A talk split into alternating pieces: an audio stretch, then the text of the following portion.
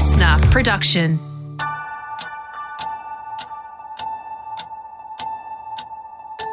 Hey, I'm Matt Dwyer, and welcome to Sleep, where Professor Harriet Hiscock and Associate Professor Emma Sciberras from the Murdoch Children's Research Institute help you identify sleeping problems in your children, from infancy through to secondary school, and give you easy to understand steps to improve their sleep cycles and overall health.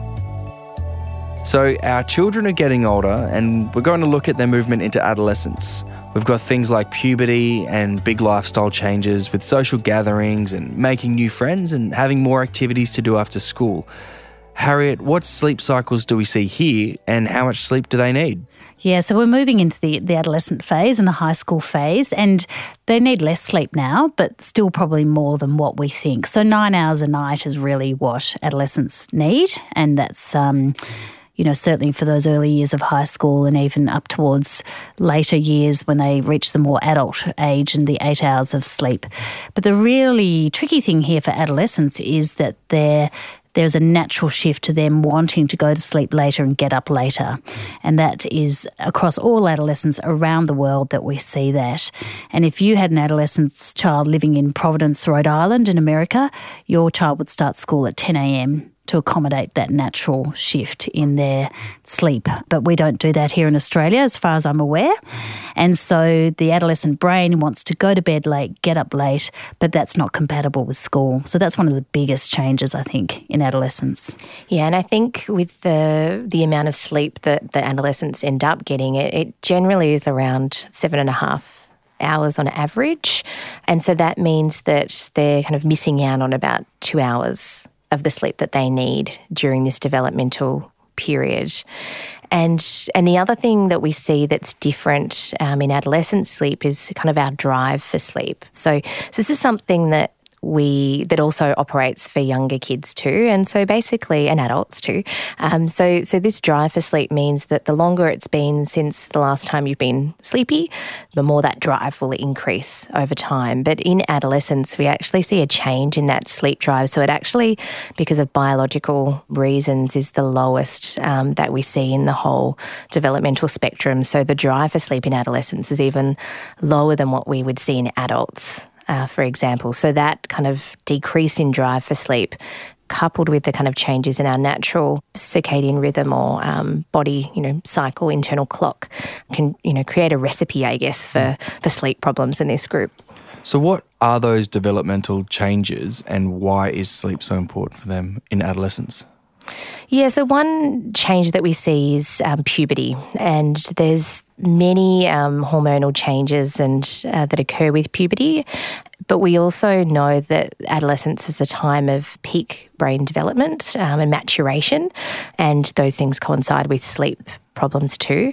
But there's also huge environmental changes in adolescence. So we see the commencement of high school, and that requires, you know, the management of many different subjects at school, many different teachers, you know, increases in homework that can influence um, when kids are ready to go to sleep.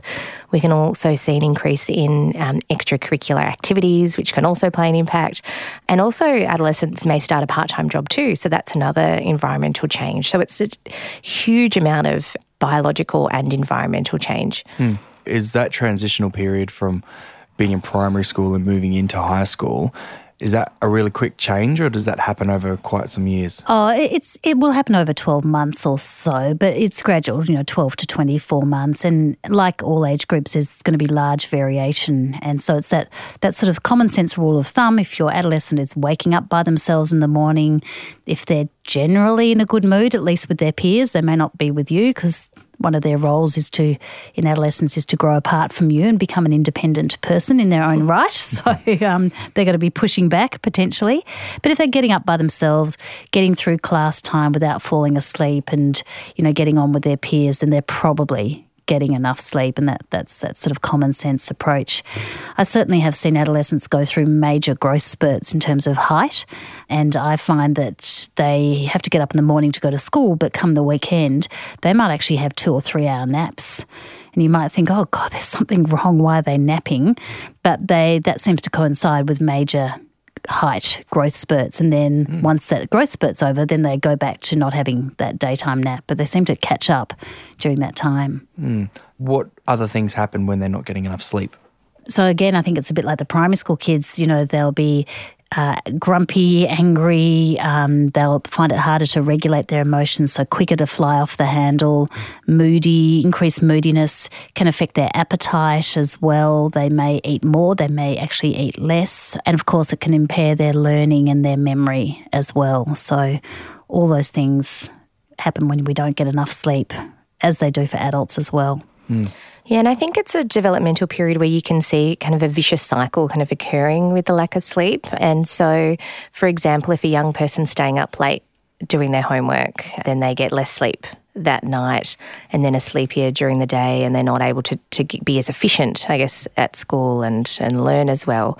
And then that night, they're then doing their homework again, staying up late doing it, but they're actually really tired. And so it's kind of not a productive kind of use of time. Mm. So, and then you kind of see the vicious cycle kind of continue on and on. And uh, you can see this vicious cycle occurring too with caffeine use, for example. So, not getting enough sleep, having caffeine to try to you know, keep you up and alert, and and then that then contributing to not being able to get off to sleep at night and so on. So you can start to see more of these kind of patterns of of poor sleep and poor sleep related behaviours kind of feeding into one another.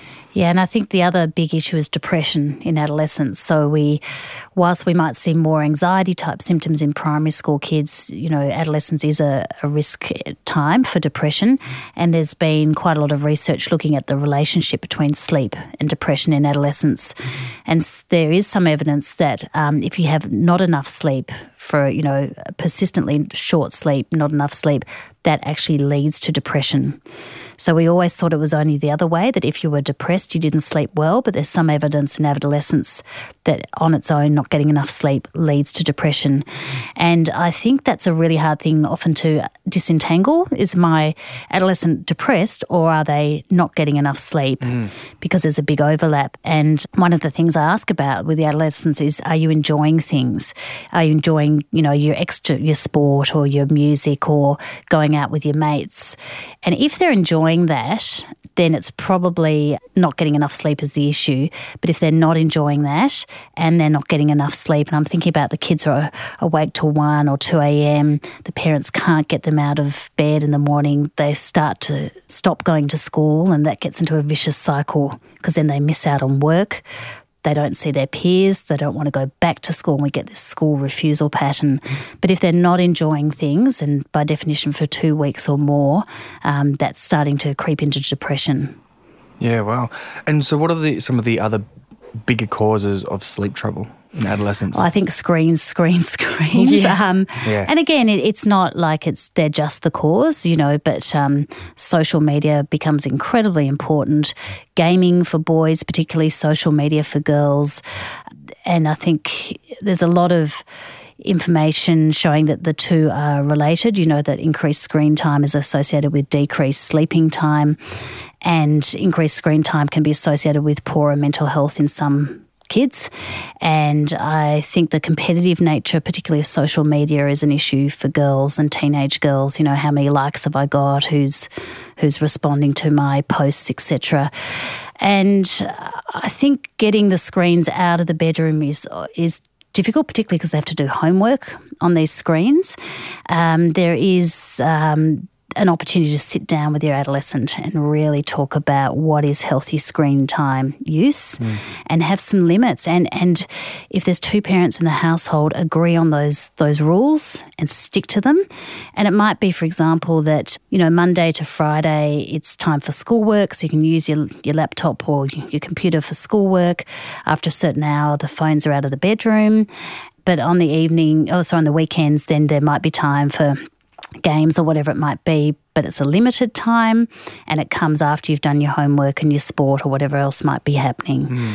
But it's really tough because they push back a lot. Yeah, it's really hard. And I'm just thinking of uh, an adolescent boy I saw about a month ago who um, his parents were we're really working with him well to kind of set some limits around um, screen time. And he was being pretty compliant with it actually, and wasn't using his phone in the bedroom. And and what he was describing was that even though he was doing that and adhering to that, he was just lying in bed wondering about what was happening on social media. Mm. And so we had to kind of look at some um, ways to kind of manage his thoughts about that and, and, and to be able to cope with that. But it was just so tricky for him because he felt like he was doing the right thing. And okay, I'm not going to use screens. I'm not, you know, and I'm going to work with my parents. But it was still really tricky for him. I think another thing that influences sleep problems in this group is that irregular sleep wake cycle. So that becomes even more prominent in adolescence, where you'll see a kind of a shorter sleep duration happening on weeknights and then kind of overcompensating and trying to get as much sleep as possible on the weekends. And so you kind of you're seeing these biological changes that that mean that your kind of internal kind of rhythm and, and need for sleep change um, biologically, but then your environmental the, the environment and the way that you're managing your your sleep wake cycles also has an impact on that. Um, so I think that's a key um, contributing factor alongside the other things we've been talking about too. Yeah, and I'll often say on the weekends to, you know, the adolescents, you can sleep in for another hour, but not longer than that because yep. then that's going to cause the problems mm. of going to bed late, getting up late Monday morning, etc. And I think school holidays are a particular time when it gets tricky. Mm. Um, and look, they do need to catch up on their sleep. So often I'll say, just let do what you need to do for school holidays, but the week before you go back to school, get back into your good sleep hmm. habits mm. and patterns again. What about going to sleep on the weekends? is that similar? Yeah. You know, pushing similar. it just to yes. yeah, push hour? it by another hour or yeah. so because uh, you know if they go to sleep at midnight, one a.m. on Sunday night, Monday morning's not going to be fun.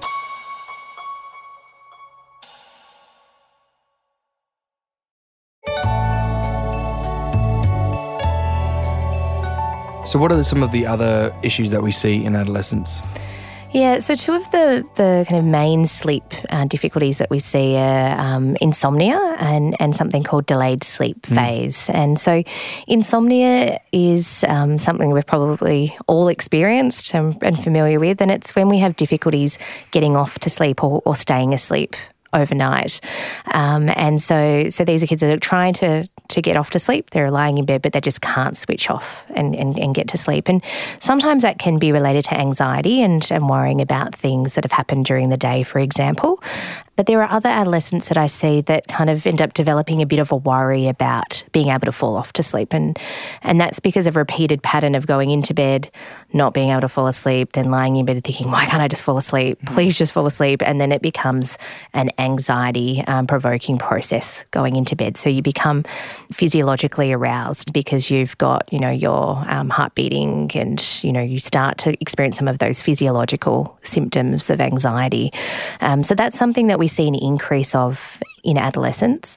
And another area is the delayed sleep phase. And so that's the, the terminology we use for our sleep phase shifting to, to have a preference for a later sleep onset and sleeping later in the morning. So if I use the example of me, I like to go to sleep at 10.30 um, at night and wake up at about 6. So that's my kind of rhythm. That's the way that I um, need to my sleep pattern has to be that way for me to fulfill what I need to do the next day. And so if I had a delayed sleep phase, it might shift so I'm not actually ready to go to bed until 10 12:30, sorry, so 2 hours later, and then my preference would be to sleep in until 8:30 in the morning. What are the other strategies for managing um, the adolescent who can't get off to sleep? Yeah, so if we're so let's take delayed sleep phase first. So I think we we talked about um, bedtime fading in our primary school episode, but that's that's a really key strategy for delayed sleep phase. So, if your natural time that you're falling asleep isn't until you know one o'clock in the morning, for example, but you need to be getting off to sleep by about ten thirty, um, just going to sleep at ten thirty and trying to sleep probably isn't going to, going to work. So, using that gradual approach of you know taking the pressure off, um, going to bed um, at one o'clock temporarily, not even trying to get to sleep earlier, and then slowly bringing your bedtime forward, but coupling that with all of the healthy sleep strategies that we've been talking about. So, one of the ones that I didn't mention actually was around having a relaxing bedtime routine and wind down period. So, that that's really helpful. So, you'd kind of you'd start off by, you know, going to sleep 12:45, 12:30, and so on, doing it really gradually until you get um, to the desired bedtime. When you're implementing that strategy, it's absolutely essential that the wake time is consistent during that period. So if the adolescent needs to be up at 6.30 they have to be woken up at 6.30 because if they oversleep it's just going to impact on their ability to fall asleep um, at that you know that, that time that you've set the next night. The other thing that we do with delayed sleep phase is try to get as much light exposure as possible. So you know opening up the blinds in the morning eating breakfast in in you know in a in a light sunny environment getting lots of outside time, and that relates to just ensuring that our internal body clock um, is regulated. The other sleep difficulty um, that is common is insomnia that we, we talked about before, and there are, you can use a similar approach of you know if the sleep is occurring much later than it needs to occur, you can use that bedtime fading approach where you go to bed at the time you're naturally falling asleep and bring the bedtime forward, um, and that can be really helpful because when you're trying to go to sleep and you're not falling asleep, that can increase the anxiety that you might be experiencing. So, by putting yourself to bed when you're actually sleepy um, can really help to offset some of that anxiety, but then you slowly bring the bedtime forward. There are some other strategies that we use for insomnia too. So, some strategies include, you know, even if you go to bed at that later time and you're lying there and you can't get to sleep after about 20 to 30 minutes, getting up out of bed, doing a quiet activity and returning to bed. Um, so it might be, you know, getting up, sitting in the lounge and reading something and then going back to sleep into bed when you're tired. And that just helps to offset that anxiety related to not being able to fall asleep at night. We can also see some adolescents that kind of develop some um, negative thoughts about bedtime, and that can kind of lead to a spiraling of, of anxiety. So, that kind of, you know, I'm not going to be able to fall asleep tonight. It's going to be really awful, and and so on. You're kind of setting yourself up for a bad night. So, some other strategies we use are, are what we'd say is a simple cognitive restructuring, where we work with the adolescents to change some of their internal dialogue about sleep. So, thinking about, well, last night you didn't have a good sleep you managed to get through the day and it was okay. So even if the sleep isn't that good tonight, yeah. you'll be okay. Um, or even if I'm not getting off to sleep, you know, even just having a rest in my bed is good for me. Um, so trying to think about how you can change some of that internal dialogue um, with the adolescent can be really helpful too. Another thing that's important for, for adolescents is something called stimulus um, control. And this is basically a fancy name for just doing things um, in your bed that are conducive to sleep. So basically, only using your bed for sleep rather than doing homework. So being really strict with that because we can see in adolescents that adolescents are just in their bedrooms all the time and doing everything in bed but not sleeping. Mm. Um, so trying to change that so they do those other activities outside of the room and only use the bed yeah. for sleep. Yeah, and I think that's um, another important sort of correlate of this is when do adolescents learn best? When does their brain learn best? And it's actually like 10 or 11 in the morning. And so I have had some adolescents come to me where all the um, really academically challenging subjects are first thing at school and their brains aren't yet ready. Mm. And it's having a conversation with the school about scheduling, which is really tricky for schools to do. Yeah. But saying, can you actually do the maths class or, you know, the physics class at 10 or 11 in the morning, not first thing, because their brains haven't actually woken up yet. You've mentioned that some people naturally wake up early say someone normally gets up at 5.30 is it bad if they fight that and hit the snooze button? If they're naturally waking up early you shouldn't fight it. I, I tend to find that even if they've done that um, in their early years of life that such is the change in adolescence that that temporarily gets overridden and they do sleep in and which parents can be hallelujah last they're sleeping in beyond 5.30 in the morning but they shift to that adolescent you know later morning wake up and it becomes a challenge. But if you're lucky and you've got an adolescent who is getting up and is feeling awake at 5.30, 6 a.m., um, let them go for it. That's fantastic. I think the I, I, think that's exactly right. I think the the exception to that is if it's occurring within um, insomnia. So often when we think about insomnia, we think about the difficulty that we have getting off to sleep at night, but it can also show up in waking up overnight and having an interrupted sleep and also early morning waking. So it means that the kind of whole quality of the sleep has been disrupted. And what you're looking for there is that they wake up not feeling refreshed and ready yeah. for the day. So they're up 5 a.m., but they don't want to be. They're really wrecked and tired and would be preferring to sleep, but just can't get off to sleep. So it's kind of looking at how you feel when you wake up. Do you feel refreshed and ready for the day, um, or are you feeling really sluggish and you know like yeah. you're not ready for? You want more mm. sleep. That's a good point, Em. And certainly that early morning waking can be another symptom of depression. So again, yes. is the is your adolescent enjoying stuff? Uh, what's happened to their eating patterns as well as their sleeping patterns, and being aware of that. How do we really identify those problems and then begin taking steps towards managing them? The first thing to look at um, with managing these kinds of problems are what we would call sleep hygiene or healthy sleep habits. And there are a number of different um, healthy sleep habits that we, we would consider first to see whether or not kind of tweaking some of those can lead to improved sleep.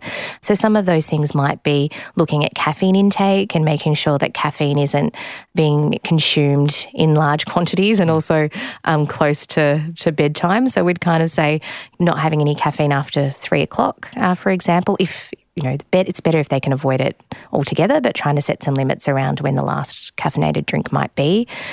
I guess trying to work towards some consistency in in those sleep um, wake cycles. So thinking about okay, what time do I need to be awake in the morning? Um, so if it's six thirty in the morning, kind of working back to say okay, in order for me to feel well rested, what time do I need to go to sleep? And try to implement a set routine around sleep um, is something else that can be considered as a healthy sleep habit. We've touched on screens and media free time, but also having a look at you know making sure that there are no screens at least an hour before bedtime. Which and I think it's hard with homework. That's it's really issue. tricky, um, yeah. and it's also hard because I guess in adolescence, they want to be using screens um, and saying, I'm not going to use a screen an hour before bedtime. Many adolescents are going to say, No way, mm. i want to use screens. So, but I think with all of these healthy sleep habits, it's working um, in partnership with the adolescent to decide what strategies they want to try related to sleep. So it's not going to be effective to say you must do this. Um, the adolescent has to, to be motivated to make the changes. So we find that kind of using a an approach where we um, ask the adolescents what things they might they feel comfortable tweaking in relation to their sleep routine and starting from there. So it's really in their control. I think that's absolutely essential. Unlike, you know, toddlers or even primary school age children, these adolescents on their way to becoming adults, and you mm. can't um, you can't make them do things without them also agreeing. And um, one of the best ways for all sleep issues in adolescents, I find, if they've got to make quite major changes, is to write up a contract with them where the adolescent has to do something, but in return, the parent has to do something. And the adolescent gets to choose that. And it might be, well, for mum and dad to stop nagging me about the state of my bedroom. and the parent has to do that. And then I actually, if they're with me, I get them to sign a contract and I sign it as well. And that's just a little bit of a way of, yeah, having that negotiation between the adolescent and the parent. So it's not all the parent's way, and the adolescent does feel some control of the situation and what's happening. Yeah, we recently um, completed a, a, small pilot study where we tested out some of these strategies um, with adolescents and asked for their feedback on trying these strategies out at home. And I just recall a quote from one of the adolescents where we asked them what they found the worst thing about the program was. And they said, My parents nagging me to, to do the strategies. and so I think it just really highlights that balance to kind of have parents being there as a supporter and providing some kind of framework and consistency around it, but without being too over imposing because it just makes the adolescents pull back. Mm. What sort of approach would you take to a fairly rebellious teenager? They've got their social circles now and starting to develop these, yeah. these really strong personalities. This is really tricky, and you've got to make the adolescents see value in making the change. So, is there anything about their lack of sleep that is affecting their ability the next day in something they care about, sport or something like that. So you've got to try and find something that matters to them. And I think the parents, this is where the contract can sometimes help. Um, if they see mum and dad are going to stop nagging me about X or let me do Y, then if mum and dad are going to make the change, then I will. And it's sort of fair, fair exchange. But I think it's really tricky. And I think you also need to look at is there anything else going on in their life that is making them rebellious? Is there other stuff going on at home or at school that you need to address? Because sometimes these kids are acting out because they are falling behind at school or they are getting bullied or mum and dad are going through a separation or a divorce or something like that. And there might be context to that that you need to understand and try and fix as well. So, you mentioned one of the strategies previously muscle relaxation and visual imagery. Can that now be applied here as well? Absolutely. Yeah, it's a great technique for adolescents. And I think they often find these um, things themselves or they're being taught about these techniques at school. But that combined with mindfulness um, really helps.